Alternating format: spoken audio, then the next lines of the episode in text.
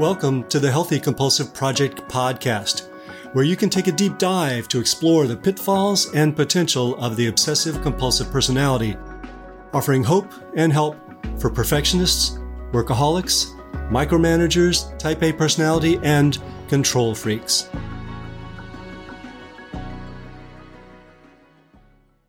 Who's in charge? You are your inflated rogue ego.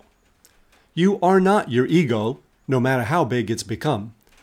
As psychologists use the term, your ego should simply be the part of you that serves an executive function. It deals with reality and gets stuff done. It should help you navigate the difficult waters of an often unfriendly world, but it should not be the one that decides where the ship is going. Too often, like a mutinous ship captain, the executive ego turns to the dark side and becomes an inflated rogue ego. It decides to go to Baltimore rather than the Bahamas. It takes command rather than taking orders. It's supposed to be a servant, not a master and to represent the interest of the larger personality, not, like a jaded politician, its own interests. To expand on the sea captain metaphor, it should be taking directions from whoever owns the ship. That would be you, the bigger you with all its different parts.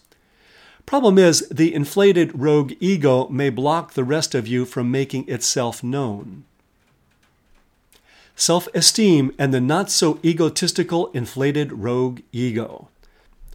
Now, some of you may be thinking, this doesn't apply to me. I'm not egotistical. In fact, I have no ego. I suffer from VLSE, which is the acronym for very low self esteem. Not to worry, you may still well meet the criteria for the condition I'm describing inflated rogue ego syndrome, or IRES. This is not about conceit. It's not about feeling better than others.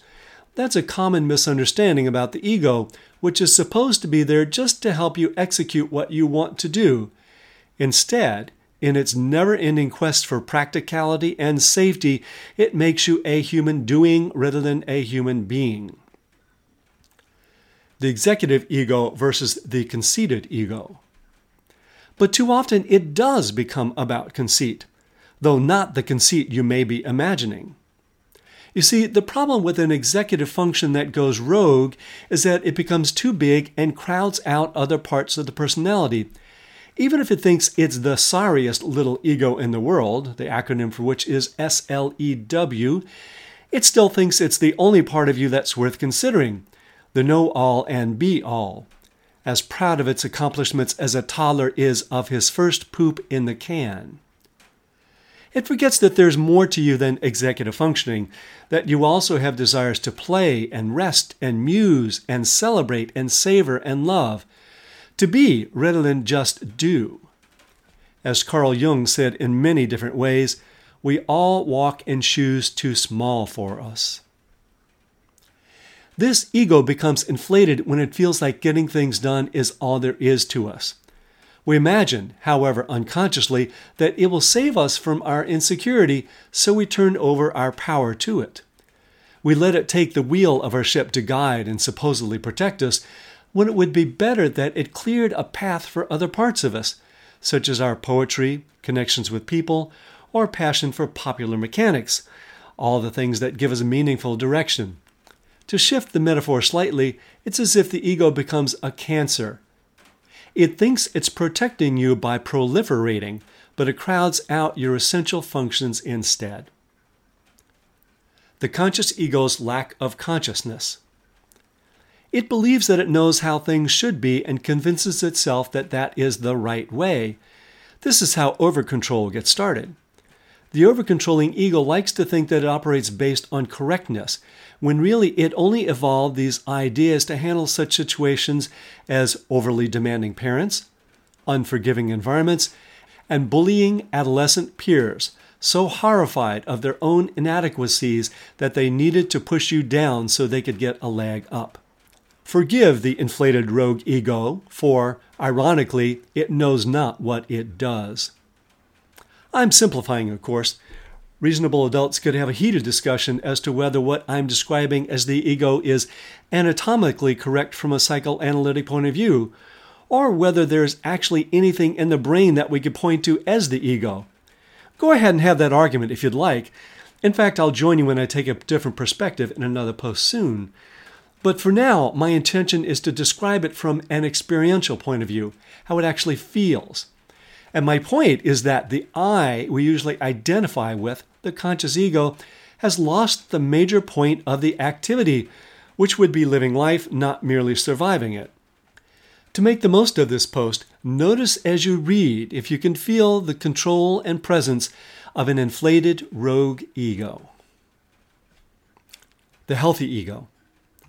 But before I continue to put the ego in its place, I should really give it its due. The ego, in its healthy form, serves a necessary function, and we couldn't get by without it. The executive ego that I'm referring to helps you distinguish between fantasy and reality and helps you to act in accordance with that reality. When functioning well, it doesn't use denial or avoidance when things get scary. It helps you to tolerate frustration and distress, delay gratification, restrain overly selfish desires, and manage internal conflicts well enough so that you don't go apoplectic when the waiter brings ceviche instead of cerveza. It gets you to pay your taxes, shovel snow, and brush your teeth no matter how boring those things are. It will get you a car, put gas in the tank, and drive within the lines. But it has no idea where to drive or what it's driving for. It's kind of a bummer, but the reality is that we have to spend a couple of decades building up an ego only to have it trim it down to size eventually. The unhealthy obsessive compulsive ego. The inflated rogue ego is the embodiment of the unhealthy obsessive compulsive personality. The compulsive part fights for order even when it's not necessary. The obsessive part likes to think, and it likes to think that life is all about control. The emotions that it values most are those of mastery and righteous anger, not so much peace, love, and that feeling you get when you savor a piece of finely crafted caramel chocolate truffle. Gratification is allocated strictly on a morals and merit based system. Like any dictator, the unhealthy ego convinces you that it can solve all of your problems if you hand things over to them. And then it conveniently forgets that it said it was going to serve. Typically, in the case of those with obsessive compulsive personality, it says that it can save you by fixing that disturbing doubt about whether you're good, morally good. It says, just let me run your life with discipline, planning, and perfectionism, and all will be well. Instead of serving you, it demands that you serve it. It promises protection but delivers depression. Hubris, Dionysus, and my big fat Greek wedding. The ancient Greeks were warned against the dangers of hubris, seeing themselves as the center of the world rather than acknowledging the role of the gods. The gods symbolize different aspects of the personality, archetypal forces that are always present and always influential. Whether that influence is conscious and intentional is partly determined by whether the ego allows you to be aware of it. In its hubris, the ego denies the relevance of parts such as the explorer, the hedonist, the romantic, the innocent, the jester, and the trickster. Will these forces be shadowy and rebellious, or consciously integrated. Just ask King Lycurgus, whose inflated rogue ego imprisoned Dionysus and his followers instead of joining in their celebrations. Dionysus is the god of merriment, wine, theater, and ecstasy, and man, did he show King Lycurgus a thing or two. Lycurgus's kingdom stopped bearing fruit after imprisoning them. He became mad and killed his own son. Afterward, his madness ceased, but his country remained barren. Dionysus said it would remain so until the king died. His people, in despair, put Lycurgus in chains, and Dionysus had him torn to pieces by horses.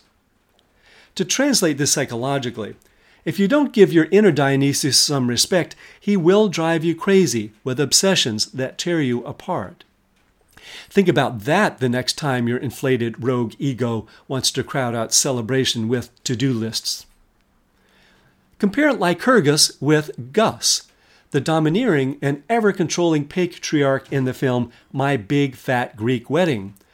Gus eventually learns to get his big fat ego out of the way so that his daughter can flourish and marry the man of her dreams. The celebration goes on, and they all live happily ever after. Carl Jung's realignment of the ego. This was the essence of Carl Jung's method of psychotherapy. See what aspects of the personality the inflated ego has been blocking, draw those parts out, and enlist the healthy ego in supporting those parts rather than repressing them. One way that Jung described the human psyche was as comprised of personality 1 and personality 2. Personality 1 is practical but lacks meaning. It values status and security more than growth and evolution. Personality 2 embraces the meaning inherent in becoming as whole a person as possible. His goal was to have personality 1 in service to personality 2, which is not always so easy. So, the issue is not necessarily that your ego is conceited because it thinks it's better than other egos. The problem is that it thinks it's better than all the other parts of you, the ones that would rather live with spontaneity, joys, and ease rather than with order, self control, and fastidiousness. Recovering other parts. Each of us is different, and I can't say what parts of you your ego may be repressing. But for many people with obsessive compulsive tendencies, these repressed parts are the ones that value passion more than perfectionism, wonder more than work, and connection more than castration. Not to mention play more than production. No matter how overused the concept of the inner child has become, it still denotes something very useful especially to compulsives who have typically locked the child in the trunk as it drives off with no meaningful destination in mind. Worse, the inflated rogue ego can pose as if it carries meaning and works for justice, but really only carries empty righteousness and fights for security. It likes to think of itself as a hero, but has forgotten what the real quest is for. It may take on the mantle of the artist, but uses that mantle to prove worth, forgetting that you originally wanted to express truth and beauty. It may use a caregiver role, originally entered into out of genuine love, to control the opinions of others, proving that you are morally good.